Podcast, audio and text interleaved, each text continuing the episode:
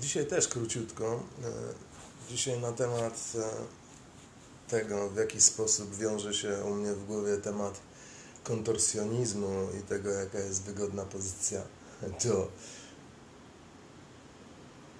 do szamanizmu. Hmm.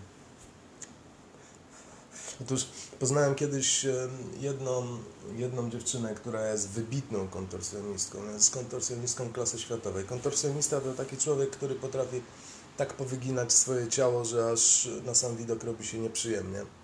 Po prostu e, dziewczyna jest na takim poziomie, że potrafi, potrafi obrócić e, swój kręgosłup podczas stania w mostku o 180 stopni. To jest, prze, to jest przedziwne.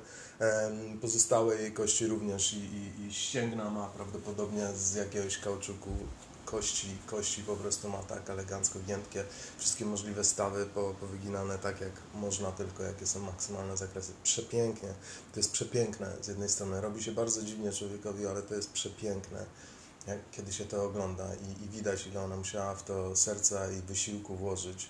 Mm, to nie są tylko uwarunkowania. Mm, I byłem kiedyś na, na występie i byłem po prostu tak wpatrzony, że mi gały wylazły, szczena opadła a po występie miałem to szczęście, że mogłem sobie z nią pogadać, bo to jest znajoma mm, żyrafy, mojej dziewczyny, żyrafy. I zadałem jej pytanie, bo przyszło do mnie kurczę, takie naprawdę bardzo dziwne spostrzeżenie, to znaczy to, czy ona, żeby siedzieć y, zwyczajnie, tak jak, tak jak człowiek, przeciętny, można tu powiedzieć normalny człowiek, bo ona nie jest normalnym człowiekiem w tym znaczeniu, normalny, przeciętny człowiek, jak siada, to czy ona, żeby tak usiąść, to musi to symulować? To jest, to jest naprawdę głębokie pytanie. Czy ona, idąc prosto, co dla niej znaczy prosto, co dla niej znaczy wygodnie, o to mi tutaj chodzi. Mam nadzieję, że, że udaje mi się to jakoś przekazać. I na tej samej zasadzie ostatnio zauważyłem u dwóch osób przedziwny uśmiech. Taki u nikogo innego tego, tego nie widziałem. U nikogo innego. Tego rodzaju uśmiechu, który się trochę szczerzy, który nie wie dokładnie chyba jak uśmiech wygląda. I widziałem to u dwójki szamanów, a później przypomniałem sobie, że ja znam chyba czwórkę ludzi, których mógłbym nazwać szamanami większymi lub mniejszymi.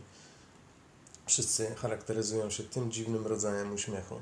Gdzieś w którymś momencie wymyka im się uśmiech, który który jest nadszczery, jakiś dziwny rodzaj uśmiechu. Spróbuję to, spróbuję to zobrazować w ten sposób.